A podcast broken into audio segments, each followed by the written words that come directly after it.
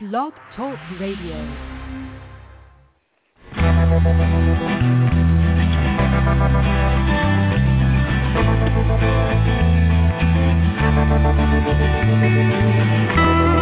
stroll through the pictures,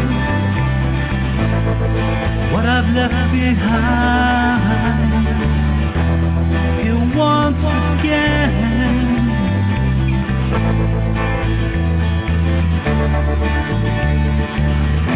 I'm locked up in memories. They all intertwine. The memories in, in my mind. I know tomorrow, cause that dawn will come. You will never know Good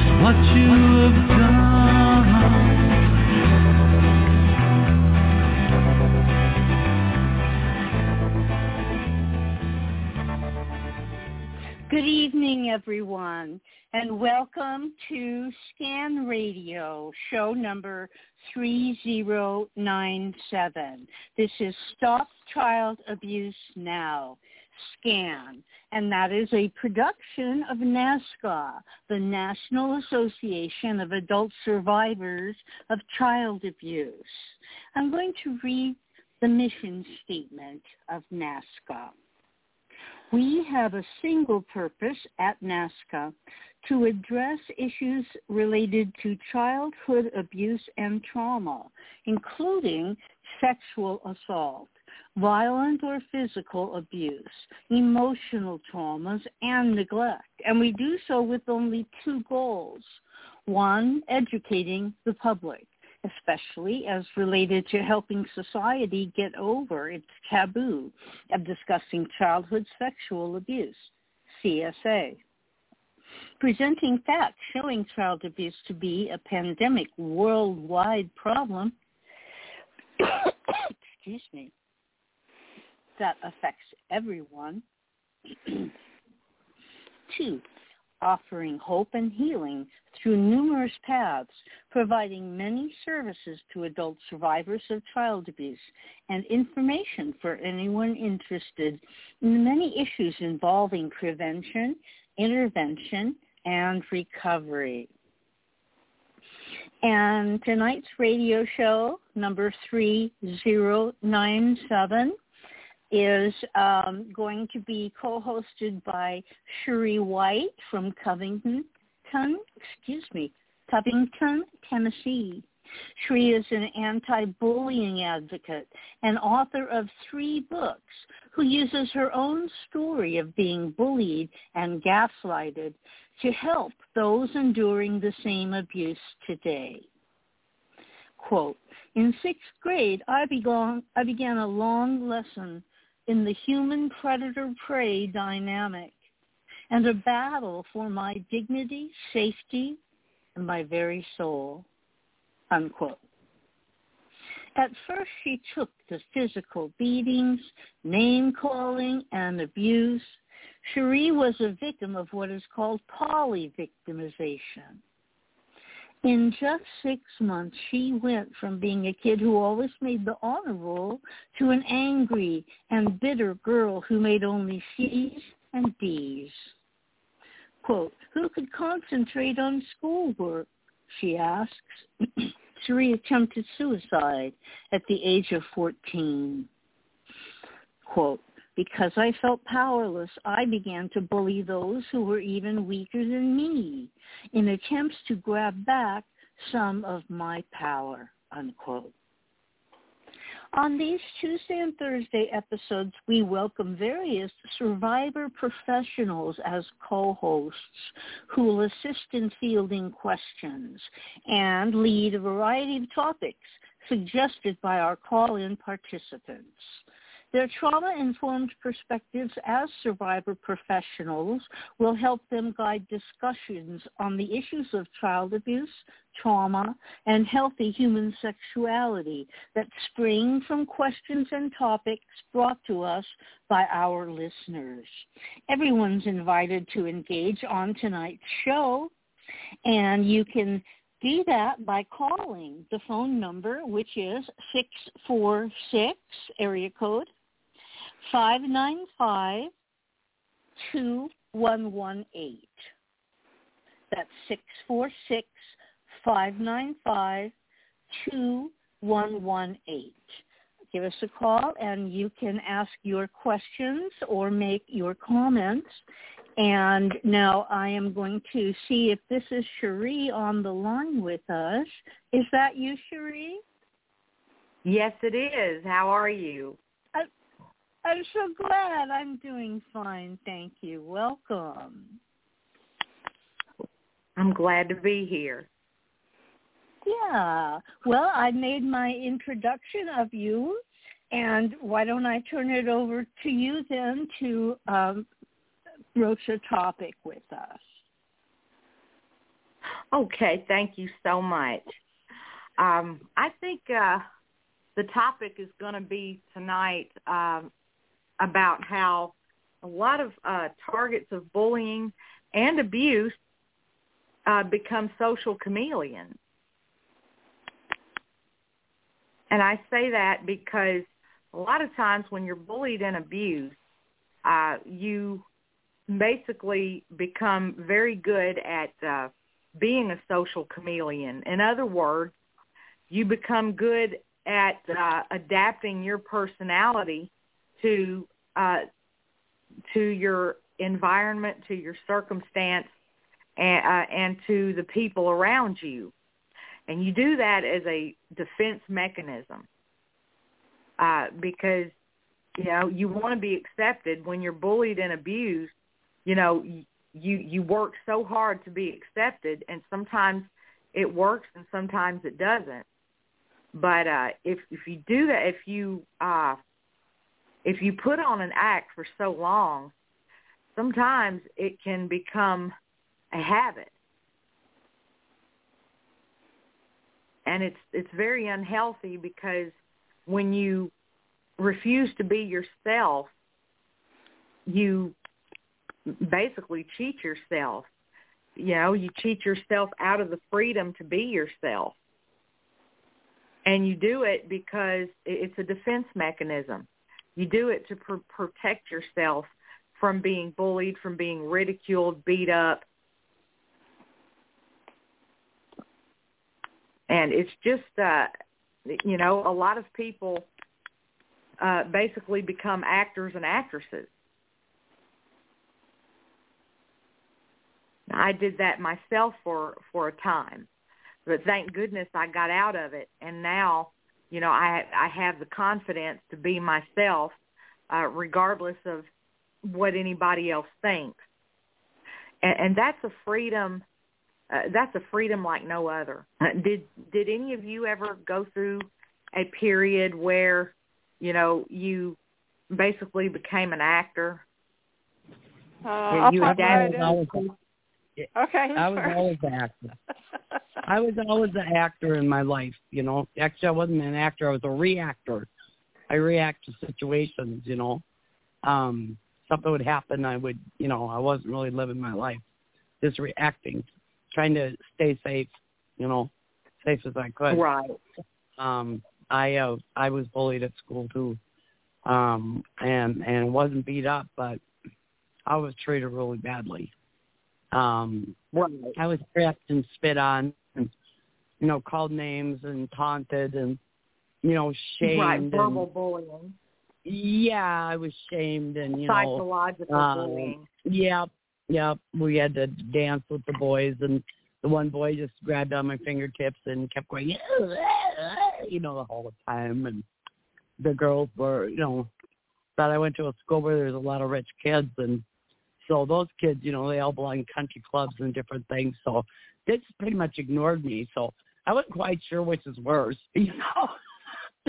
Right. Being ignored and, and acting like I didn't exist or or be having people follow behind me and you know my last name of shepherd calling being called sheepdog sheepdog bah bah you know and they say they right. nothing but a hound dog you know and things like that and you know what I did is I didn't I didn't fight back but my mom she was a different story I wasn't raised by her but she told me later on in life she says yeah I got beat up all the time and then I just figured I'd beat them up before they could beat me up you know and and so right. I can kind of relate to to what you were talking about earlier. But I'm going to listen because I know somebody else was trying to jump into. Okay, I'll go. uh, sixth grade was for me.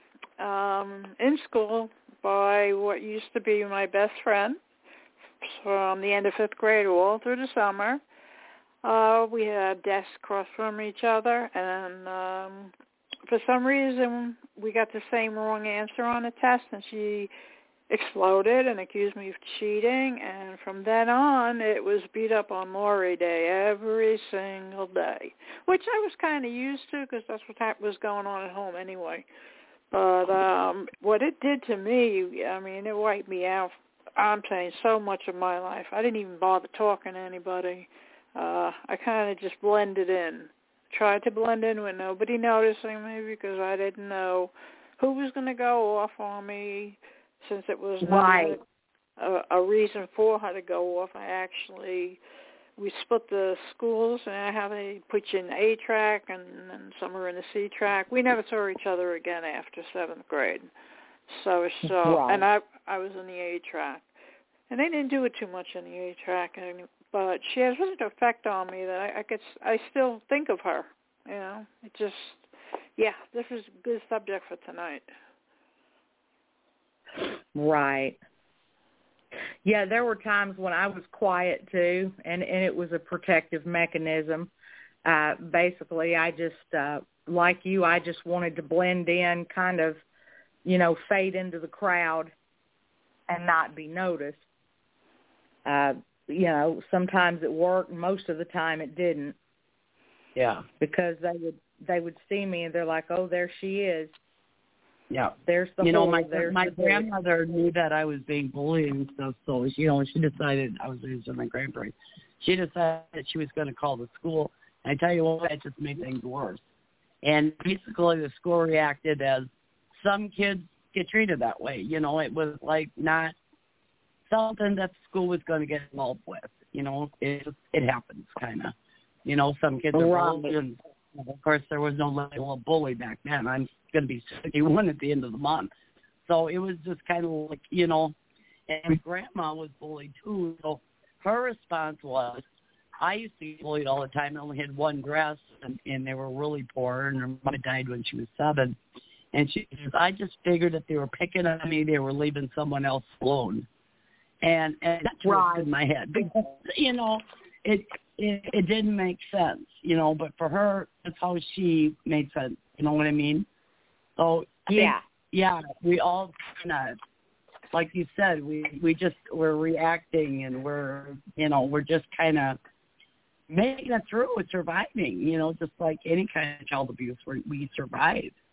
And uh, um, but to come to a point where you can really look at your behavior, I think is just amazing. And it sounds like that's what you did um, for being a victim. But could you tell us a little bit more about um, how you were uh, victimized as a child? I know some is in the introduction, but maybe you could go back to kind of where you remember it starting.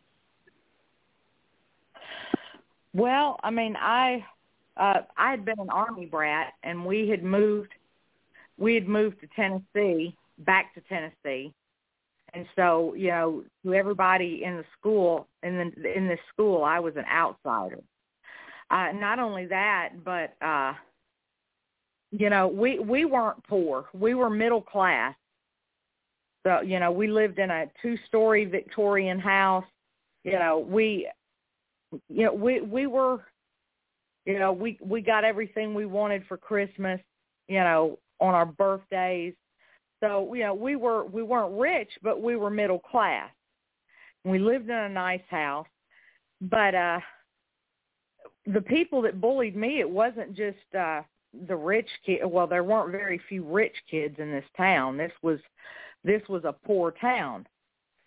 So it, it, they were either upper middle.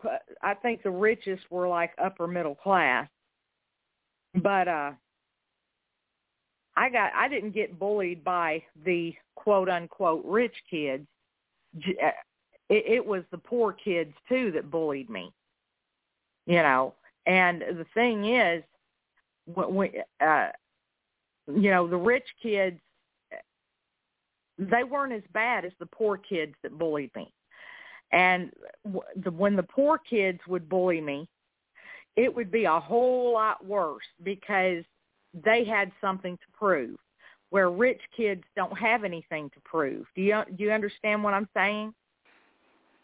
Yeah, absolutely. Yeah, I went to school with like the Daytons and the Donaldsons and the Humphreys, and like I said, belonging to country clubs, went on vacations all the time, you know, and tutored their right. kids, affected grades, and you know, so they just like, you know, they had their own world. They were in, you know. Right. Yeah. But it wasn't just the quote unquote rich kids. It most of a lot of them was the poor kids too. I mean the dirt poor kids. Yeah. And yeah. uh you know, you the rich a lot kids has to do with the kids were being abused at home maybe and and learn that learn that behavior. That's what I I think, so. back in wonder. Uh, you know, I mentioned I mentioned in my book From Victim to Victor that a lot of the kids that bullied me uh, had uh, that they were the uh, the kids of uh, either single mothers who were on drugs real bad, alcoholics. Uh, they were uh, if if they did come from a two parent family, you know, their parents fought all the time. Some of them were sexually abused and hurting, so they had to bully me to make themselves feel better. Uh, a Right. lot of a lot of uh, the parents of these kids were criminals, you know, in and out of jail, uh, selling dope on the side on the side of the street, you know, just. And I feel sorry for these kids. I don't hate them, but they, you know, because their own parents were such garbage, Mhm. you know, they they would uh come to school and take it out on me. I think Yeah, that's the underlining back course of it. I, I'm yeah, sorry. hurt people hurt. interrupt. pe- Like they It's say, the hurt anger. people hurt people. Yep. It's Yep. anger. Right. That's what they come back with, and they they feel powerless at home or wherever they're from. Um, you know, and and it's Right, the same and- as anybody else. They have to take. They have Right. to release it. Mhm. Well, and so were they it. would come to school, you know, you know, they felt powerless at home. And so they would they couldn't wait to get it school get to school so that they and their friends could take it out on me. That's so sad. Yeah, that, that's Well, that's you know- That's sad. Yeah, uh, you know, a lot of them school was their happy place. It's supposed to be. and and to think a lot of these girls you know especially in junior high would come to school with hickeys all over their necks i mean they were just a lot of these kids were just let go and oh my goodness i mean that they just had really really trashy parents Yeah. and And- and uh I call throwaway children. It was like back then, at least, there was just no help for kids that you know came from. There still isn't a lot because um, the situation has to be really, really bad before a child's going to be removed. You know, in a many Right. cases. And and unfortunately back then there was no alcohol treatment. There was no um psychiatrist in the school. There was no none of this, you know. And I and I don't think that a lot of people that are younger realize um that there just was not, you know, there wasn't help. You'd go to a teacher and they didn't know what to do either. Right. And, and the thing, a- a lot of these kids, they lived in trailer parks. I'm talking trashy, rundown trailers. you know these, and granted, I, I I don't look down on on people who are less fortunate than me. You sure. know, I, I never was that type until I until I started bullying other people, and when I once I started bullying them, you know, bu- I was bullying them back really, and I would be like, well, at least I live in a nice house and you live in a trailer, da da da da da, which was wrong. You know, I shouldn't have said that to them, Mhm. but at, at that time, you know, they had bullied me for so long, and I'd gotten tired of it that I would just say anything just to hurt them back. you know. Yep. Where when I was bullied, I internalized it because I was, like I said, getting the same crap from my grandparents. You know, they were drinking, and you know, my grandma said a lot of just really weird and horrible stuff, and um about my mom. You know, I didn't even know they were my grandparents till the neighbor told me, and I got mad at the neighbor kid. And then I went home crying, and my grandma told me, yeah, they were my grandparents, and my mom didn't want me, was going to adopt me out anyone in Louisiana who wanted me. And they had to take me. And they used to live in a nice house, and now they got to live in the dump. You know, and my grandfather had to work three jobs. Yeah, you know, so felt really wanted, you know. So, you know, just just the way I was being treated at school. And then I was like in fourth grade, I missed like 54 days of school. They'd wake up in the morning, and I'd have horrible migraines, be throwing up. And so they brought me to the hospital, and I stayed in the hospital five days for testing because I guess they thought I had a brain tumor or something. And then the doctor went to my grandparents and said she needs to be a psychiatrist. And my grandma pretty much ripped me out of there. She's not crazy. And I think part of it was they didn't want, you know, the family secrets, whatever, to be told. You know, so I Right. internalized and I hated myself, hated myself, and believed all the lies and it, it Right. progressed into adulthood for years. Right. But yeah, I mean, uh, like I said, this was a small town, and you know, most of the kids in my school were poor.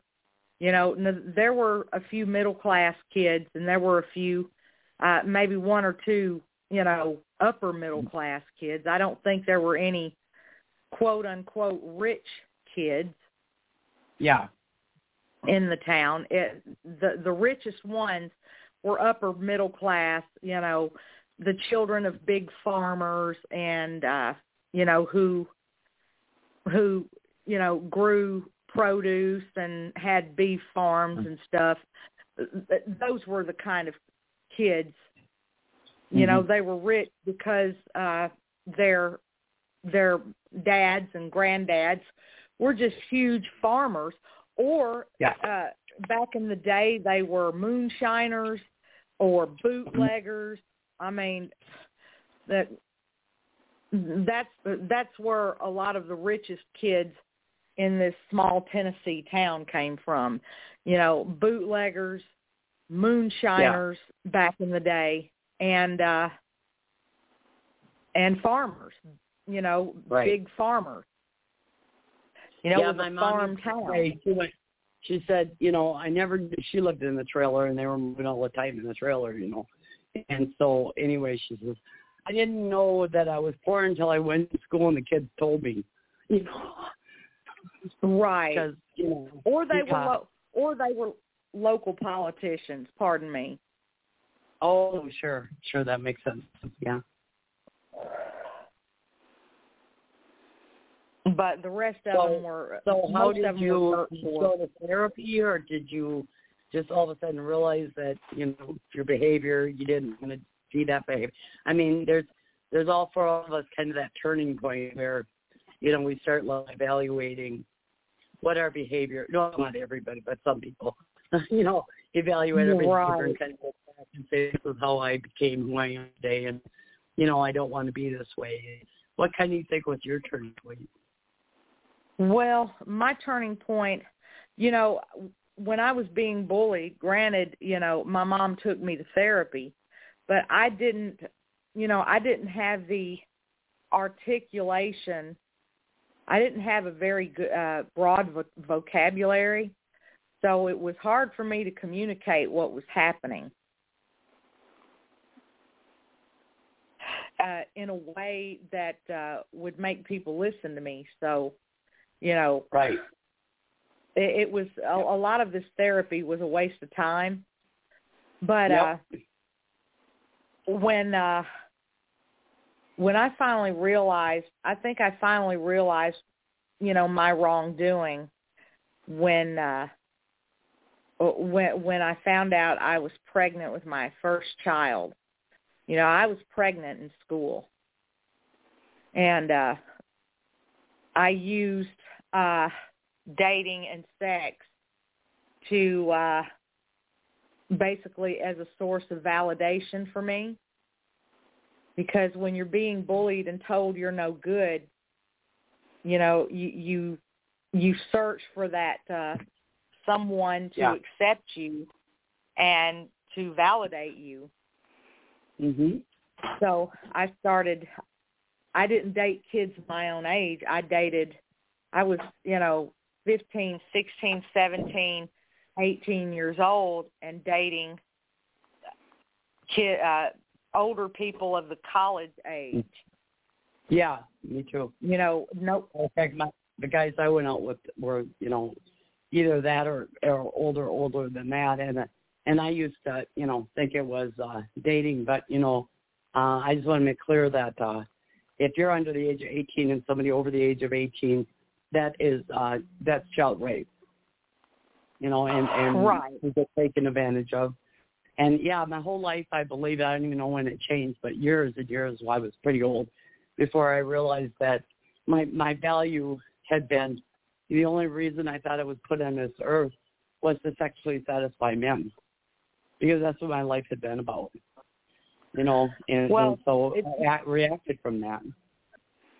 Right. Well, my case was that I felt like, you know, I, I was a beautiful girl back then. You know, yeah, I was bullied, but you know, I wasn't the typical ugly, nerdy person that was being bullied. I was actually a beautiful girl.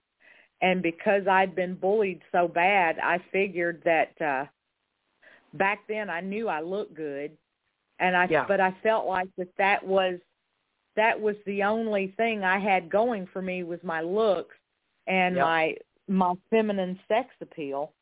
So I used that to get validation. When I was 16 years old, I I dated a 22 year old Yep. uh, for 14 months. We dated, and he even asked me to marry him, give me a ring. And boy, I would go to school. Oh, I'm fixing to get married, and uh, it, it with that, I, I would get bullied even worse.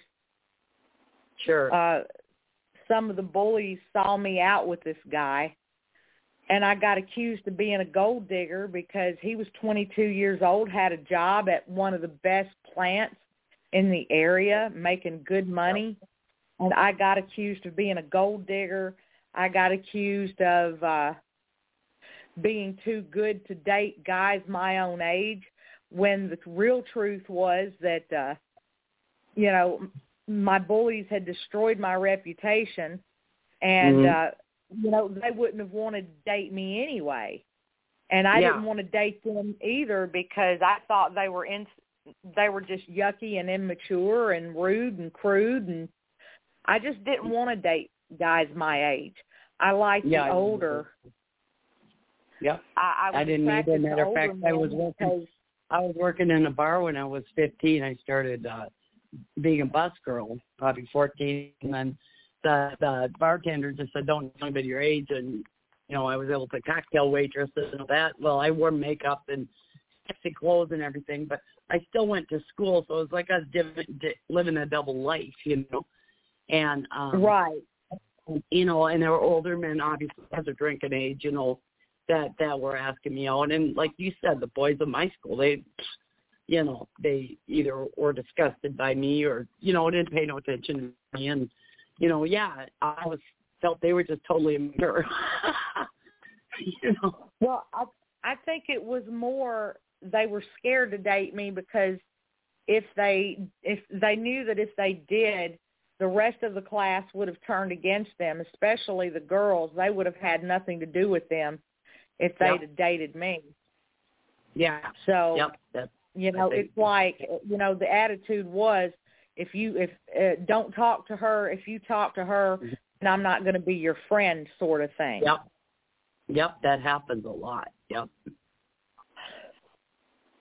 and that that's called social aggression and and, Oh, and and- that's what a lot of the girls did was they would uh try to turn my they would turn my friends uh well shoot uh what friends I did have they would turn against me so really you know I can't say I had any real friends in school I just had you know people I palled around with just to keep from sitting alone at the at the in the lunchroom but uh I, I can't say I had any real friends because they these these kids that I hung with they did not back me up. And needless to say, I, I don't talk to them now. Never will. I just Mhm. you know once you once you show your cards and destroy my trust, I can never trust you again. Right. I had about four friends. We'd sit in the lunchroom together, and everybody sat like half a table away from us, you know. And and anyway, this gal came into school, and and um she just kind of looked lost and lonely, kind of like I was, you know. And so I said, "Hey, you want to come sit at lunch later with us?" And oh, thank you. And anyway, we reconnected through the classmates. I never went to my reunions. Like, why would I want to see those people? And we connected on classmates, and uh anyway, um, I I wrote to her on Christmas last year, not this last year, the year before, and I just said I just want to say how grateful I am that we connected and that we're, you know, that we could be friends still and this and that. And she says, well, I want to, I want to thank you. She says because when I came into that school, and she was Native American, which I I never really noticed until she told me she.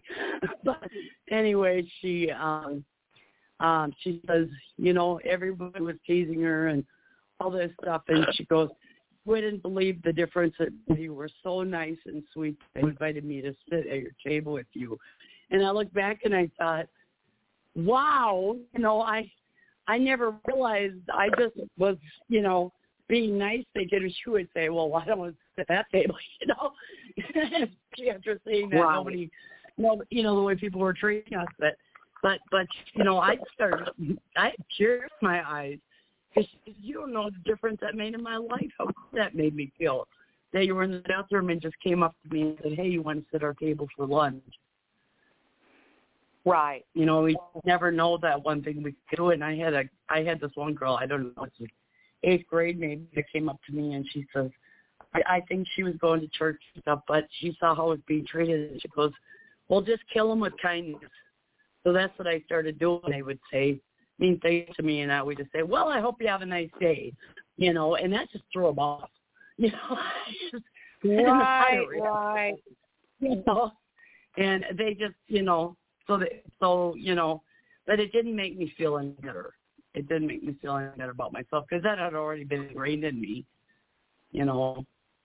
Right. Well, um, back then in school, it did make me feel bad about myself, but you know, when I, a lot of times, even today, sometimes I will get, you know, nasty messages from them, and it doesn't bother me anymore because I- I know where it comes from. You know, I've Yeah. written four books, and uh one of the, a couple of the classmates have read written my have read my books and they were just Mhm. absolutely disgusted by what I'd written, especially Sure. the especially from victim to victor, um, where I tell my story about being bullied, even though I didn't use their names. They're, they were Yeah. still pretty pretty Oh, pissed they off. knew. They knew who you were talking about. they didn't want to be exposed, just like any other abuser does not want to be exposed.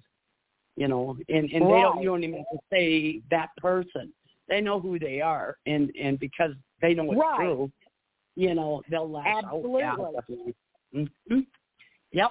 And Yeah. I, I can tell you, I, I can't tell you how many threats I've got, how many threats of physical violence from a few of them, uh, how oh. many nasty, dirty messages calling me a, a lying B-I-T-C-H and a lying, a lying whore, a slut. And these were, these were, you know, mid to late 40 somethings doing that. And I just, it, it didn't bother me one bit because I knew that, uh, they were angry because I was telling the truth.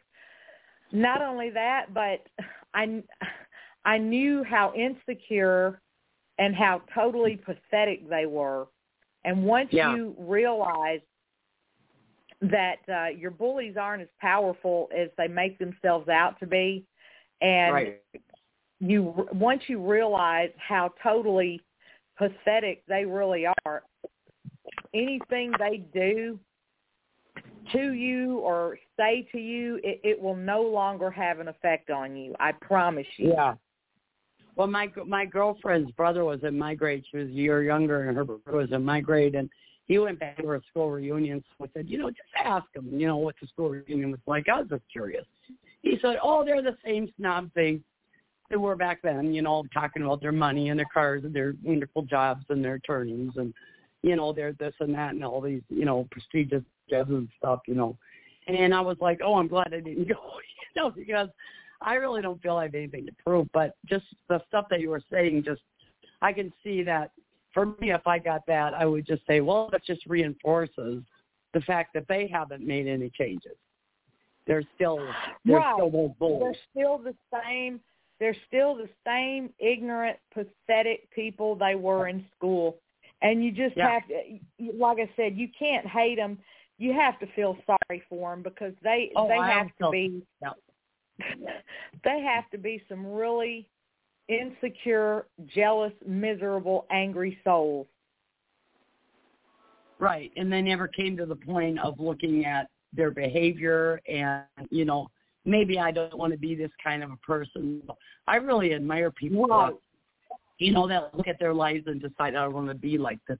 But why don't you mention you mentioned the one book you wrote. Um, what are the other books that you wrote so we can make sure to get them out there as well? I have I've written one uh my first book is my memoir about how I was bullied. That's from victim to victor, a survivor's true story of her experiences with with school bullying. Then my second book is a fiction. My other three books after that are fiction. Uh, my first fiction is Townies, Cronies, and Hayseeds. Uh, one woman's fight against the underbelly of small town politics.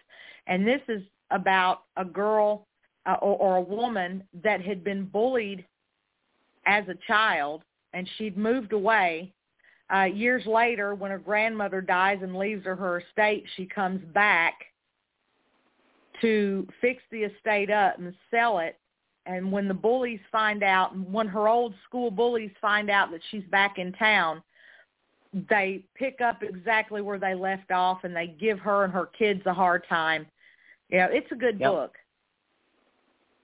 And then the the the second uh, the second fiction is called The Vow of Chastity Baker. It's about the protagonist is Chastity Baker. She starts out as a teenage prostitute, and then she decides to uh, change her life after she's gotten arrested. So she after she gets out of jail, she gets a real job. She starts going back to school, and the cop who arrested her notices this and he he begins to soften toward her. Um, her pimp also notices, and he sends goons after her. And along the way, to try and better herself, she run in, she runs into obstacles.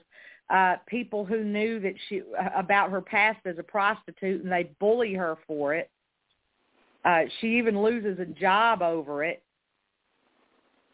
But eventually, you know, things work out. She graduates college. You know, she and mm-hmm. she and the cop ended up getting married. So, or getting engaged, rather. Mm-hmm. Uh huh.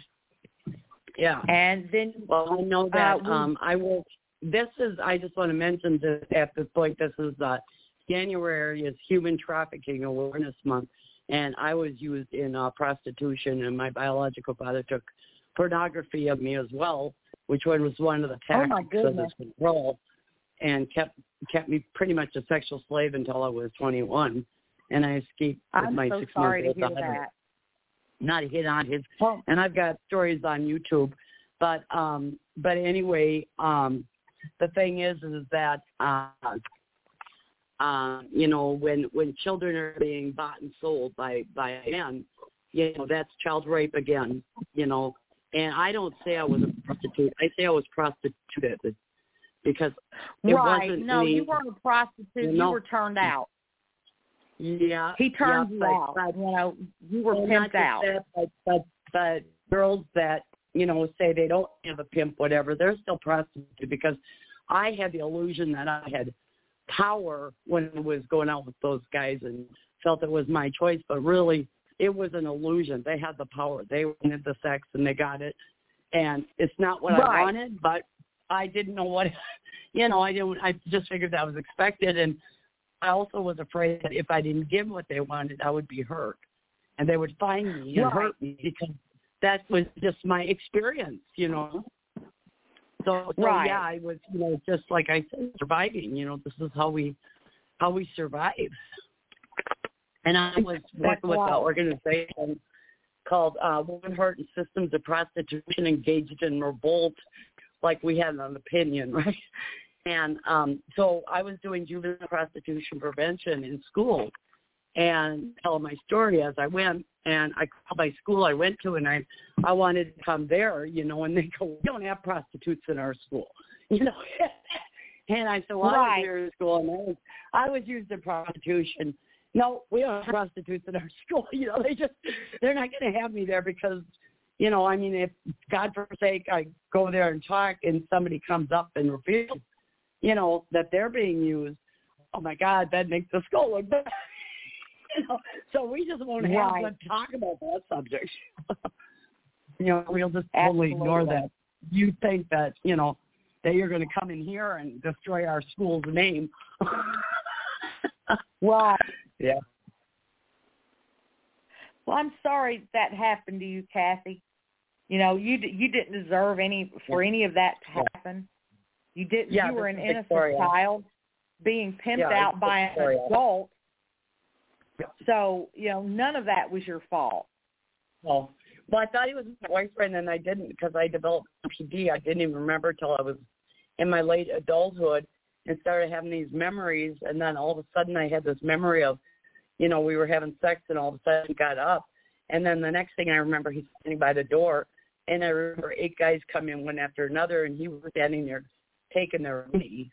And I don't know how many times it happened because I blocked so much of these things out, you know Right. still to this day because I had uh, shock treatments, and it's taken a lot of my short-term and long-term memory, and not just the bad stuff, but but good Right. things about being a mom as well.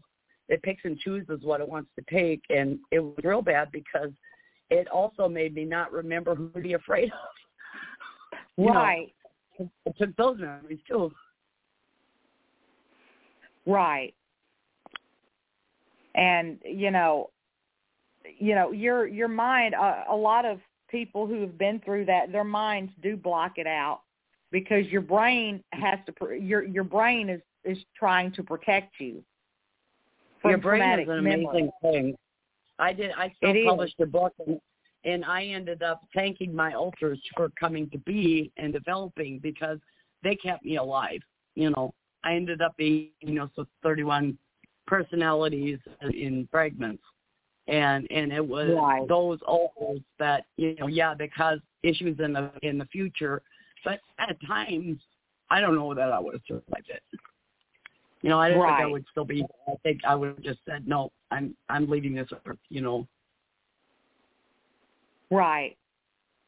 yeah, I think our brain is just amazing. And then you know now they've done studies about how you know your brain chemically changes when you're abused. You know, there's Oh, there's right. really uh, measurable. You know, we we we internalize differently than say I don't like calling them normal because the only thing that's normal is a setting on a washing machine. But um, right. you know, other people who haven't been abused, they their mind doesn't process things like like a survivor's does. Right. Absolutely. Yeah. No, that's my husband in there. Annie, are you still there? But yeah, I'm still here. Oh, did you talk? Are you talking to me or someone else? I was asking if Annie was still there. She's actually the host. I'm the I'm the trailer. I am. Whatever they call it. Okay, great. Did you I am here, say- absolutely. Did you want to say anything, hon? I'm I'm I'm good with your conversation. I don't have any uh anything to interrupt it with.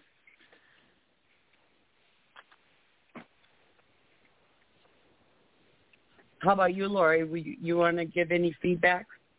Oh yeah, you have you've got one fascinating story because I didn't know all this about you. You know, and wow, you know, the conversation between the two of you was going so well that I'm just kind of listening. There's, there's absolutely Mhm. nothing I could could want to add. I just am so caught up in, what- you know, the whole thing. It's amazing, very amazing. So that's where So I'm at. I'm still here though. So when you wrote uh, Vic, the Victor, um, um, what was your um, kind of process of writing that? I mean, how, um, what was your motivation? Was it more for you to start off with, and, and then you decided to share it, or did you just have the so strong? I've got to share the story. Or, or Well, the uh, there were there there were there were many reasons why I wrote the book. I well, one reason was it was good therapy for me. I needed to get it out. And I feel like by writing the book, I was finally having my say and speaking out against the bullying and abuse that I suffered so many years ago in school. Another Uh-huh. reason was I was because uh there was a lot of uh bullying incidences that that were on the news and kids committing suicide and I'm thinking this this is this is the perfect time to write this book right. because I, I wanted uh, you know kids to to hear from an older person, an adult Mhm. that had been through it. That it comes And, to the uh, side, and, and yeah, that there's hope. Yeah, that's what I like Right. about my story because people could know there's hope. You know, no matter what we went through as as children and stuff, to be able to say, hey, to the younger people, you know, I've got people years old that come up to me and say, I've never told anybody. You're the first person I ever told. You know, I feel safe telling you because I share my story. And you know, and it's like I've never told anybody, but I feel safe telling you, and that begins their healing journey. You know, Right. and, and they stuffed it in all those years, you know, and then they start realizing stuff that they had totally blocked out, you know. And, you know, uh, but I know that a lot of people blame themselves for blocking stuff out. And there's a lot of, sh- can create a lot of shame, which is really sad because, you know, I just say, you know, or, or how they reacted to certain situations. You know, I say, you know, I don't have any regrets because I did what I did with the information I had at the time and I got bad information and outright lied to, you know. And all I can do is live today to my fullest, and in spite of everything I've gone through, still find happiness and joy, and be able to help others that that are still suffering, you know, because I'm also in recovery as alcoholic and drug addict as well. That's right. And, and you know, I think a, 36 years, 36 years a lot sober, of you know. people Yeah. a lot of people can benefit from your story, Kathy. There's a lot of suffering people right now that can really benefit from hearing your story. Yeah. So if you want to My write a book about that, I have to I have to correct you. My name is Victoria. Not Kathy. oh, I'm so sorry. I thought Oh. I'm so sorry, Victoria. No. You sound a lot like Kath, uh, a woman named Kathy right, that uh, right. But you know what is weird? comes is- on the show a lot. Yep. What's weird when you keep saying that is that my name was Kathy actually. um, growing up. And because of my biological father still being in Minneapolis when I started speaking out against domestic violence in 86, I changed my name to write my book, to self-publish my book to Victoria Kelly and to go out and speak. And um, I picked it out of a, a Christian book, actually, of all things. And Victoria means victorious, of course. And my middle name I kept, which was Ruth, and that means spirit and Kelly means warrior, so it was victorious spirit warrior. Well, I didn't feel like a victorious spirit warrior at the time, but that's what I wanted to be. So I, that's the name I chose. But my biological, you know, my birth name was, was Kathy. So that was just, it was weird you just saying Kathy. Just, you know, that was my, that was my given name, Catherine, you know. Oh, okay know that I apologize for the uh for the mistake. Oh, oh no, no, no, no, no! Don't worry about it. And then I, you know, I go to AA and stuff, and people hear my name, Victoria, and they go, "Oh, Victoria's Secret," and I go, "No, this Victoria's not so secret. Matter of fact, she'll tell you anything, even stuff you don't want to hear."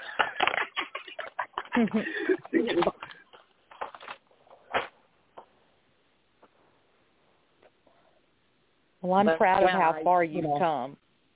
Yeah, because he was still alive, you know, and he had threatened to he had threatened that if I ever left him that that he would find me and keep me in a basement.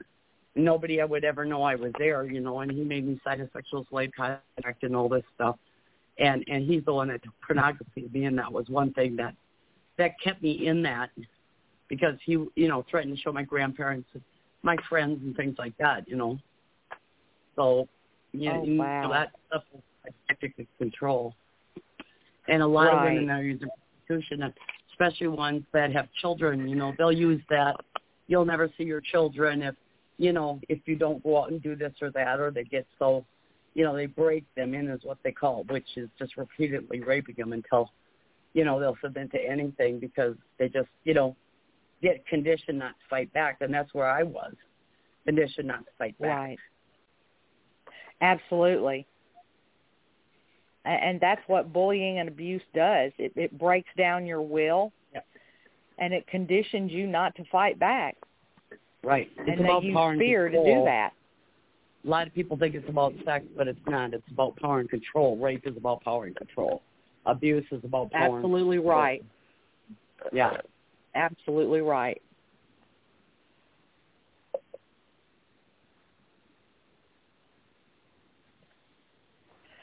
So, so, so then you decided that you decided to get that book out, and then you said you wrote some fiction, and but the fiction sounds like it came from your real life experience, which I like to tell people too. That they say, well, you know, I I'd like to write a book, but I don't know what to write about, and I'm like, you know, the only way, the only book that you can write is the one that's inside of you, you know, be it fiction or nonfiction.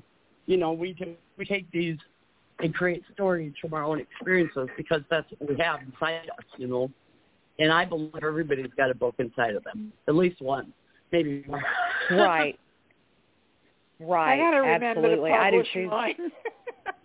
I'm listening. I'm sitting here at oh. home. I wrote my book years ago, and I never published it. You know, I'm really? like, what am I? What am I waiting for? Yeah, it's never too late. for? You know, it's never too late to publish your book a- unless you're dead. So I would say, you know, publish that book. Yeah. Well, part of my Eh. problem is um from my abuse.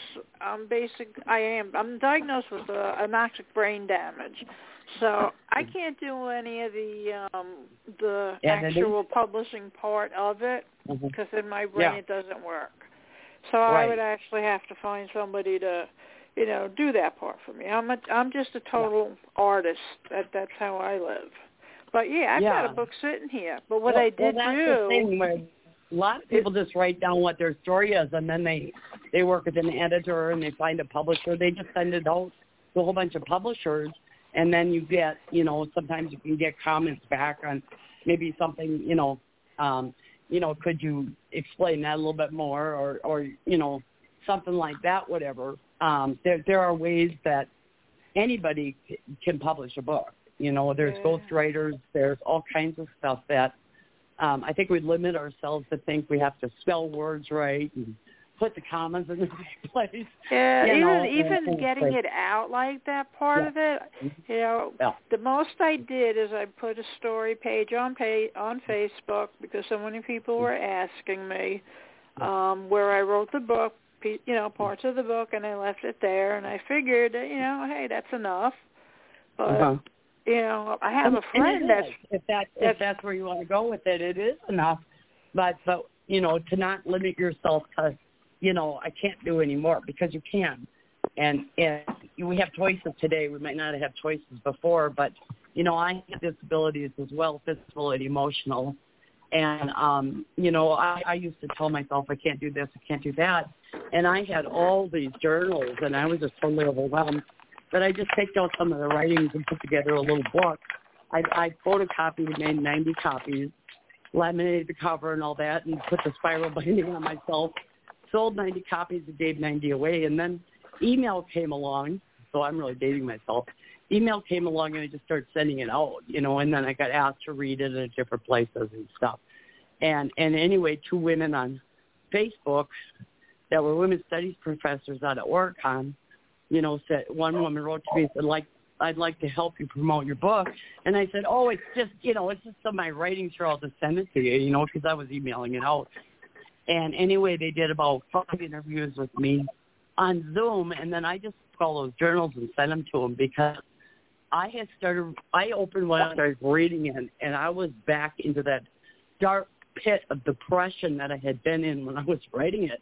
That's and, part and of that the reason. That's that's it. You know, part of the reason over. I didn't. I didn't want to go back. Yeah. So anyway, I guess they got one. They got a book together, and the one woman says, "You've got more than one book here."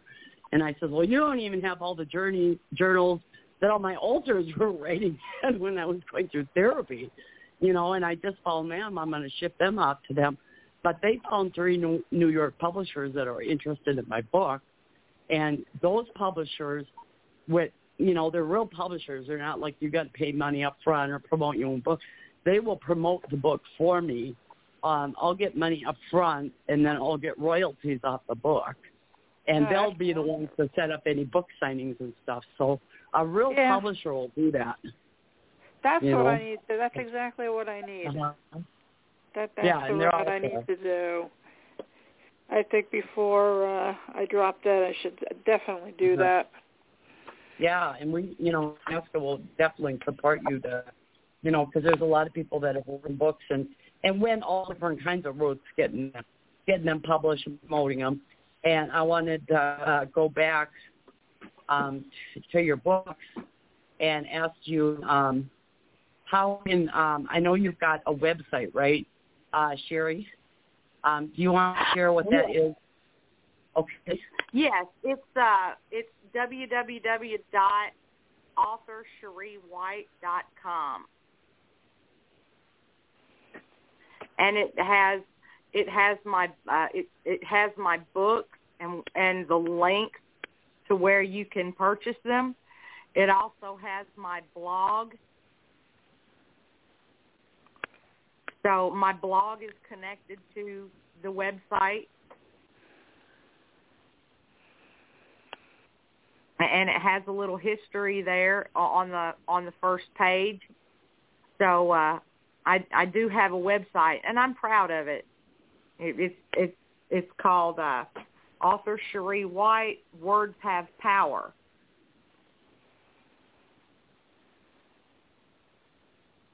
I think my brother did a wonderful job.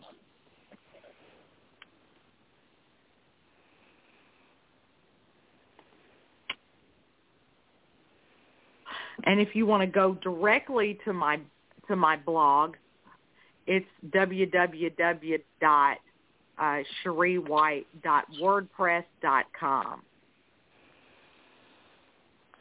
Okay, great. Could you spell your um, your name so that people have the right the right spelling? Uh, When they go- C H E C H E R I E. Okay, perfect. Yeah, because you know we uh, we record all these in all these shows in their archives, and what I like to tell people is that you know if you want to share the link we can give get you the link where you can share it with people if you know they want to they want to hear a little bit more about your story and your book and stuff. You can go ahead and share that with people on whatever social media you want, and then they can go and they can hear this. You know, they can hear this show, and and we've got over three thousand shows that are archived, and so you got a particular number for your show, and that's that's what uh, Annie was reading in the beginning. Uh, and Annie, do you want to say the the number again of the yes um, the show number? It it is number three zero nine seven. Three thousand and ninety seven.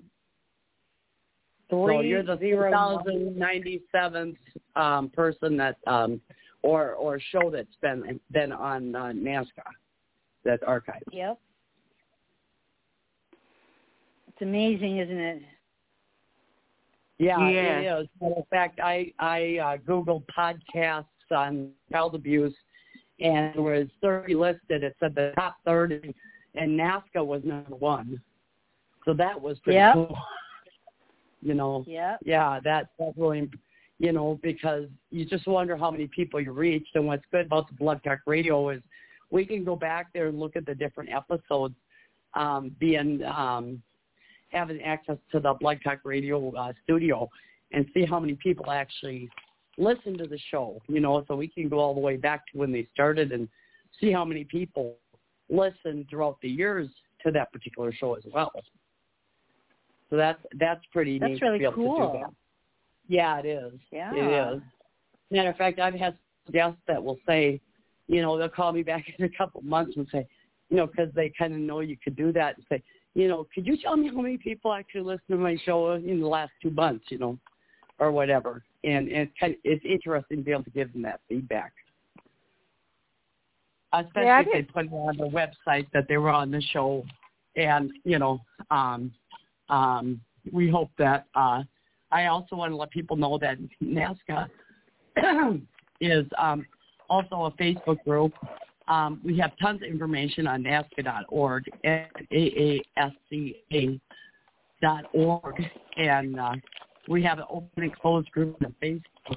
We do um, five Blog Talk radio shows Monday through Friday nights at the same time. We have three peer support groups Tuesdays, Thursdays, and Sundays. I run the Tuesday one, and we just have so much information on there. And we're survivors, but then I've also been, and professionals, but I've also been telling parents about it because I have a lot of parents. God, I hate that to happen to my kids. How do I protect them and this and that? Well, there's there's a spot on there how to protect our children, and I will refer them to that and say go on there, and we've got little videos and we've got you know all kinds of information and stuff. So I like giving out that resource as well. You know, we have a lot on there. You know, I asked Bill, I said, how'd you think of putting all that stuff on there? He says, well, when I was out looking for help, he said, those are the things I wished I would have, you know, been able to have access to. so it's a very, very complete, complete website.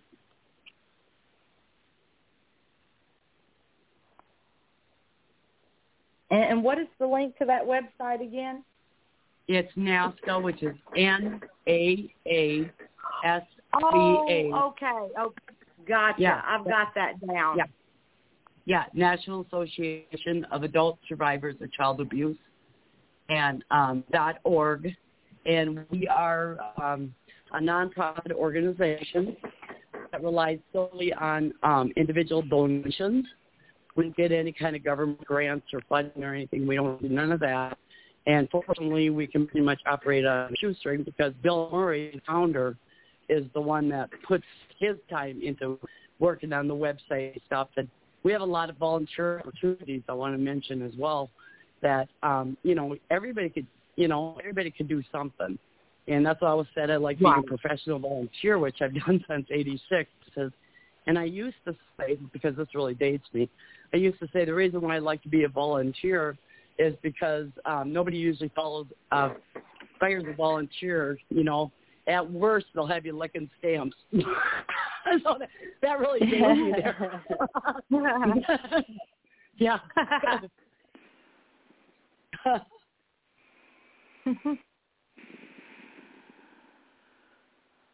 but even then you you feel like you're of service. You know what I mean? It's, it's just you know whatever whatever people can give, we we really appreciate it. You know, even if it's I always say every dollar counts. You know, and I mean people right. can give a dollar and, and we appreciate it because you will make sure that that dollar is out there helping survivors. Um, you know, in in one way or another. Absolutely. Yeah. And we have a lot, of, you know, a lot of programs, and people can go on there, and we've got like a PowerPoint presentation that people can bring into the community. And then, as we say, we get to choose our family or our situations as children, but we can, uh, you know, um, choose to be an ASCA family member. So if you choose, um, you are one of the family. you know. Right. Yeah. One of the ASCA family, yeah. We like to think of it as a family, you know, and we're not. It's like any family, you know. Doesn't always. That's right. You know, it there's ups and downs, whatever, but you know, we all care about each other, support each other as much as we can from wherever we're coming from, and uh, you know, there's support there, and there is uh, healing for everybody's life. I just want everybody to know where there's where there's breath, there's hope, is what I always say. You right, know, and, and there's also years ago. Uh, go ahead. Yeah, there's also common ground. I mean, we, you know, we, we each of us has been through abuse, and we know what it, you know, so we we we're better able to empathize with one another. Whereas yeah, I've actually got more help from survivors than I have from professionals because people are going to say, you know, I would say let's look at commonalities rather than our differences, you know. And one of our commonalities, right. obviously, is you know we were abused as children, neglected, abused, That's and uh, you know we don't compare stories. You know, um, one of the common right. things we have in in uh, common is our feelings. You know, everybody. You know, when I talk about my story, you know, people can feel my hurt or sadness, and they can, you know, identify with your story, regardless of whether they went through it. We know what we know what sadness is. We know what anger is. We know what you know, fighting back is or or hiding right. or you know, we can identify with those things. And so that's what makes it work, I think. You know? Right. And you know, where uh, you know, yeah, you guys were abused at home, I was abused at school. You know, it, oh, abuse is abuse no matter where it came comes from. So yeah, you I know, didn't want to go to school. I didn't want to go home. and I didn't feel safe in the neighborhood because I was also molested by a neighbor man, and and uh, you know I wasn't helped by by the um, community. You know there was no help there either, and you know right. so I really didn't feel safe anywhere. I'd get so upset with my grandparents when they'd be bickering and arguing, whatever. I would just run out the door and slam the door and run off out through the field that was a uh, the grade schoolyard and and run right up to where the woods were and just lay down, look up at the sky, and then they get up and walk into the woods. I spent hours out there, and I look back and I think nobody ever asked me where I was. like I didn't even care, you know. But but that was my right. retreat, you know. So now I just realized that was that was such a gift, and I would go out there and sit, and I would might maybe find an acorn, you know, and I would pick it up and I would go, you know, God put this there just for me today. You know, and I take it home and I just hold on to it. I had something to hold on to. And now I do arts and crafts that that are um from nature, things from nature like like twigs and seeds and things like that. Right. You know, in my artwork. I'm an artist, a writer. Uh huh. I tell you another good therapy, and that's pet. You know, it's uh, dogs. I, I just lost my my I just lost my dog last Wednesday night. She'd been sick oh, and uh I'm sorry. She, what was your dog's Roxy name? Had, Roxy. And she was a she was a fox faced Pomeranian.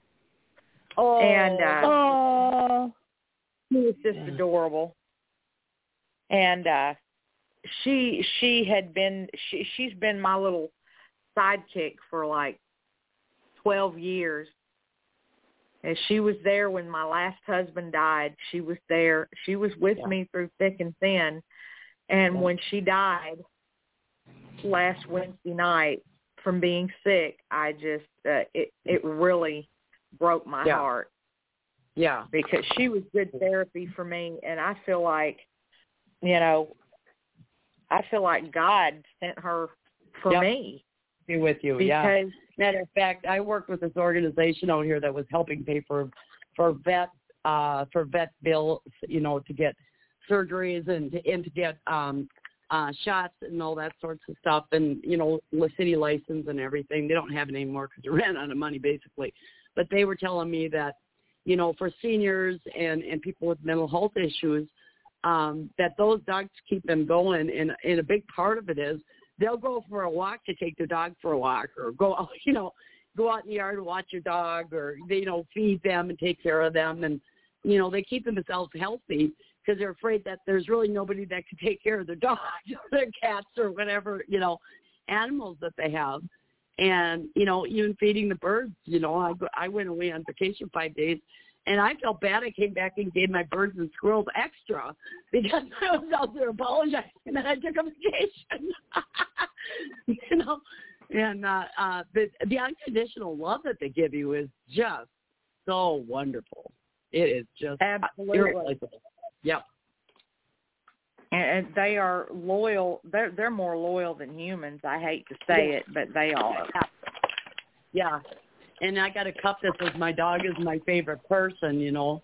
And so I brought it to AA one night and this guy goes, I hate when uh um people call their dogs people, you know.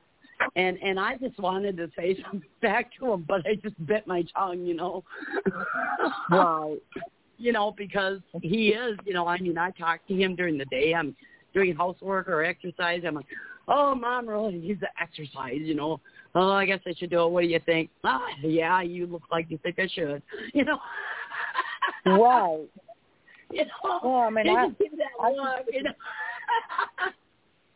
Right. And- And, and I consider you know- a little human. Yeah. Oh yeah, you know, and they can, you know, people go, oh, because he's a service animal. They said, oh, did he have to have special training? And I said, you know what? For an emotional support animal or service animal, they don't need training because they pick up on you. And when you're depressed, I had two service dogs, Pomeranians, that I had for seven years before they got taken away from me, and and I was devastated. But I ended up in a nur- I ended up getting really sick and in a nursing home, and I had to give them up. And anyway, um, you know, they were there. I couldn't go out. I had social anxiety. I would lay in bed depressed for three days, and they just laid there right with me, you know, and expect Right. anything more of me. and they just love me, and they kiss me, and they come in the door, and they jump on me, and they act like they knocked me over, you know. And they're just these little teeny, little teeny things, you know. But I had fun, you know, and I go out in the yard with them, and yeah, they just they brought me so much joy, and and I had nobody coming over and visit me or seeing me or you know, going out to therapy and things like that. But but they were like just everything to me, and I was I don't know how many months I I just cried, you know, and Oh, I did too. I mean, Yeah. this weekend I I was a mess this weekend. I wasn't worth anything. I was just so depressed and so heartbroken that I'd lost my Roxy. Yep. Yeah, And, it uh, will come you know. I was it with her. back on you too, you know, and we just got to give ourselves, you know, just like when we lose people, you know, people are like, oh, just get over it, or they're in heaven and they're in a good place, whatever. But we need to be able to give people time to mourn, you know, and that could be a a lifetime journey because it's a big piece of our heart, you know. Absolutely. Absolutely. I mean, I still miss her. Uh, I'm not. As uh, I'm not as a mess as I was this weekend. This weekend, all I was was just a puddle of tears, and Yeah. uh, but uh, and, and I'm sure that uh, uh, I'll have many more crying spells. Sure, of course, of course. But that first initial loss is is hard. Yeah. Absolutely. Yeah. And I Yeah. honestly I want another I want another fox faced Pomeranian. Uh-huh. Yeah. Because I mean, they are such that they're very alert, they're very smart dogs. They can pick up on your moods. And and they're loyal they're such loyal and loving dogs. You know, yeah. She used and then I ended up going to Texas and I got two Pomeranians, and um, I I ended up having them, and then um, so I came back to Minnesota because they both got killed out there.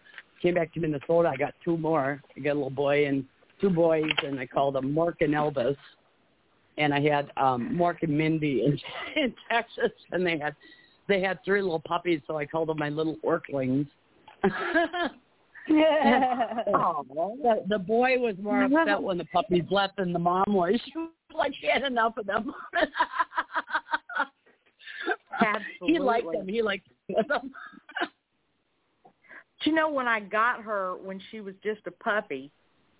Uh-huh. Uh the the girl who sold her to me only wanted forty dollars because she did not have the papers and uh-huh. you know the dog hadn't had his, had her shots. I got her shot for, and she hadn't been spayed. I got her spayed when she was about five months old. But when I got right. her, she was like eight weeks old, and uh mm-hmm. maybe you know she was eight weeks old when I got her, and wow. I only had to pay forty dollars, and she gave mm-hmm. me what uh, what was left of her puppy food. Yep. And uh that's why I feel like she was sent by God for me because yeah. most Pomer fox faced Pomeranians are like three thousand dollars. Oh, I know. I know. I got my Poms free too. Yeah. The only one I bought ever bought was my girl. But um, you know, I've got a, I've got one I I like buying coffee cups. I got one that says um um I reached out for a hand and I found your paw. And then I have um uh, I saved my best friend and my best friend saved me. you know, because uh, um, the people that had they had a male and a female. I took the female, but she was only like four pounds. That was going to be as big as she got. Plus, she was older, and he was nine months old, and uh, she's about fourteen pounds now. But he's a Bichon, and they're expensive as well. And so, people were leaving for New York, and they were just like dumping off these dogs. And I already had a letter that said I need a service dog. I had that for three months before I got him. So I had already, you know, I told my friends I'm looking for a dog, and my girlfriend called me up. Oh, he's got shot. He's been groomed. He's spayed. You know, just all this stuff. You know, and of course I got him, and they couldn't produce shot records and no no health care that I at all. They gave me a bag of cat food because that's what they've been feeding him, and you could see his rib cage. And somebody took a scissors to him and just hacked him, you know, and he certainly was not spayed nor potty trained, as they said. So, you know, but you know what? He pretty much, that's what I got, you know, and then my son was in town and he paid for him, you know, and I kept telling my son, but he was free, he was free. And my son goes, yeah, free like a free puppy. you know, he had no shots or he needed to see a vet because wow. I didn't know what his health was, you know, and he was underweight and all that. And he wasn't eating oh. the cat food, of course you know, so I told my daughter, yeah, this lady gave me cat food. That's what they're feeding. Oh, bring that cat food over here. I'll feed it to my cat, and I'll give you some dog food. You know. yeah. Well, I wish I could find a fox-faced Pomeranian. I can't find mm-hmm. one anywhere. Well, there's a lot of uh, pet adoption sites out there. Um, uh, there, I found about 15 of them on Facebook. Um, if oh, you, if you okay. just go on there and maybe put a picture of your dog and say, you know, I lost my baby, my fur baby, and you know, I want to get one that you know is like him, you know, that kind of looks like him or right. just You know, I did that. No. I went.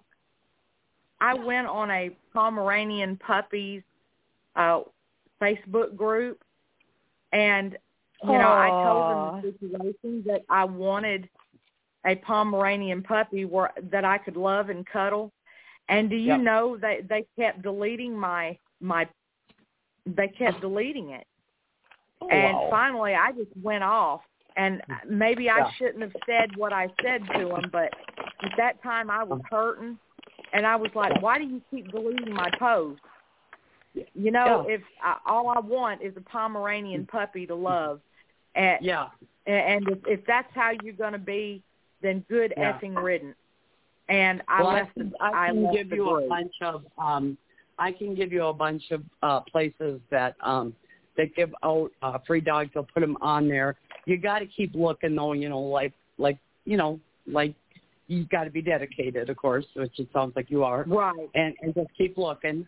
And you know, some aren't going to be in your area, but there are a lot of um a lot of places that are, people are looking for homes. You know, I mean, there's people that you know their mom might have died and they've they've got one of those dogs and they're trying to desperately find a home. They don't want to bring him to the shelter. You know, they right. want to find a loving, right. caring home. You know. The thing and is, they might I ask a few questions or visit you just to see what environment the dog's going to live in or whatever. But but there are there are free dogs out there, and that's what I did. I just told all my friends what I was looking for, and then I just kind of prayed about it and said, "Send me the right dog." Marshmallow is the right dog, and I didn't know what to name him. I didn't like his name, and I don't even remember what it was. It was um over two years ago, and he just turned three. And so anyway, um I put on Facebook I looking for a name, so my grandchild my granddaughter contacted me and says, Grandma I got a name and I'm like, What is it? Well, first of all, she had to tell me, you know. He's soft, he's white, he's um uh let's see, sweet. Um uh what was the other thing? Anyway, and you've gotta call him Marshmallow. So that's what his name is and he's a Bish- white Bichon. And he's looking at me right now because he knows I'm talking about him, aren't you? You know I'm talking about you. Well, yeah, come here. I know, my baby. But but like be in a Zoom meeting or a support group, whatever, and he will come up and jump up right by me and start kissing me if I'm upset or sad. Start kissing me or start um scratching on my shoulder and kissing me, you know. And I mean, I need to to do that, you know. But a lot Aw. of people don't know they they can get emotional support dog from their psychiatrist, but they don't know that if you have PTSD, you qualify under the Americans with Disability Act to get a service animal. And I'm doing a lot. I'm trying to get a lawsuit going against the assisted living. I had to get a disability law attorney to fight them. She had to send three letters to them before they stopped, you know, harassing me. I told them I was getting a service animal. She goes, "You want to get a dog?" And I go, "No, I'm getting a service animal." You know, she goes, "Well, who's going to take care of it?" I go, "Well, I am." You can't even take care of yourself. I said, "That's why I need a service animal." I turned and walk away, you know. But they harassed me. One one of the staff almost kicked me in the head, you know, and and they were just so mean and screaming at me and screaming at him, and it it was really really hard. And I I just fought, and I think that's what kept me going was because you know I needed that energy to fight for him. I wasn't fighting for me, but I was fighting for him. You know. Right. You know, and I've helped other people, you know, learn that, you know, and I give them the information because that's what I did. I said, I got papers upstairs that will tell, you know, tell you what my rights are living in assisted living. She goes, I don't want to see your goddamn papers. You're not having that dog here, you know. And I said, he's a service animal, you know. And my attorney said, they don't understand that it's it, because of your disability. It's just like trying to say you can't have a wheelchair if you need one, you know. Your service dog is just like somebody that, you know, needs a wheelchair. And a lot of people are so happy they got emotional support animals, but they don't have the same rights.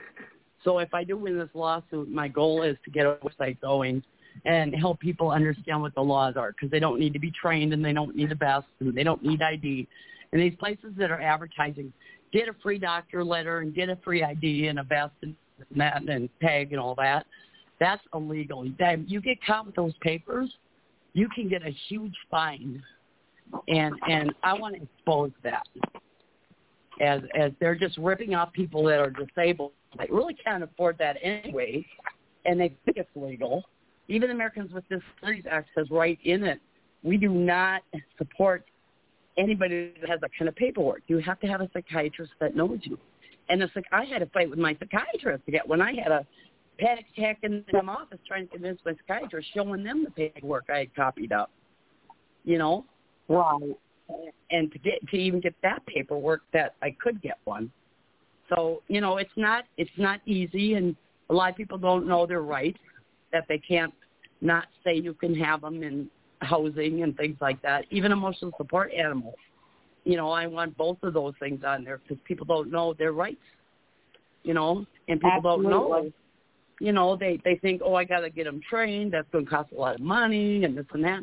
And I want to have some availability for, like I said, the vet cost, or if somebody needs to go in the psych ward or or go into um, treatment, you know, for alcohol or drugs or whatever, to be able to pay for a place to actually board them that's going to take care of them, not just kind of leave them with somebody that might steal them away from you, you know. And and so if I get this, if I get this lawsuit, which sounds like it's going to be a large amount if I do get it, and I can, I don't even need an attorney, I could do it myself.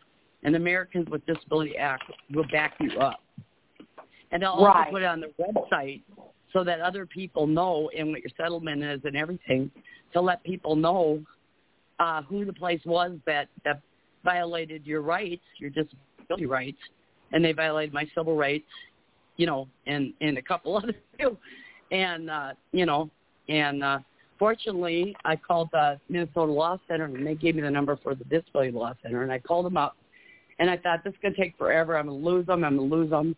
And the next day, I got a call, and the lady said, "I'm your attorney," and got me out a certified letter right away. But that didn't mean it was over. You know, that was yeah, yeah. So there's That's resources. awesome. out there that, You know, we need we need to share with each other how we made it through these things and and how to go about doing it because there's a lot of steps. You know, and there's a lot of struggle, and you need support of for all this stuff. You know, so we've got a little bit of time left here. I don't even think we got five, six minutes, and we still got to play our song.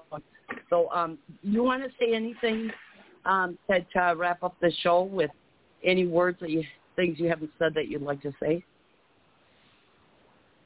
Absolutely. I just want to let everyone know that if you're going through bullying or any type of abuse, never lose hope.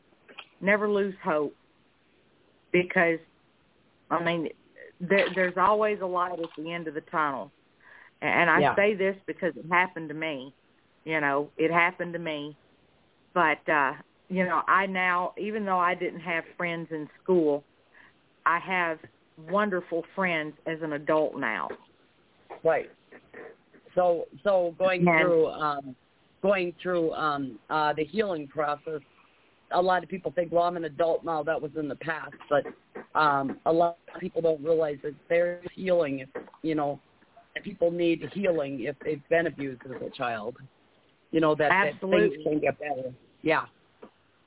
Absolutely. And you have to heal before you can move on. And, and part of healing is to tell your story. Now, granted, there's a lot of people that don't want to talk about it because they feel like they're reliving it if they're talking about it. Yeah. Um, you know, it, like when I wrote my book, you know, that was the hardest book I ever had to write because I, I Yeah. was, in a way, you do relive it. But Mm. once you get it out, Mm-hmm. It's Yeah. uh, it's like your life totally changes.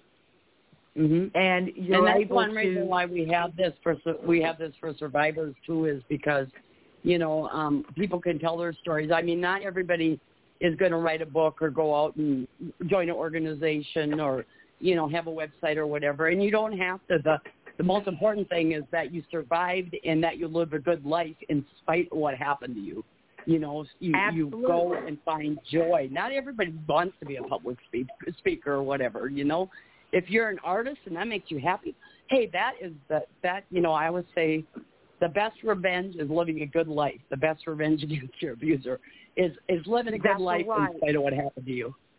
that's You know, right because they want you to be Absolutely. miserable the rest of your life. You know that's Exactly. that brings them joy.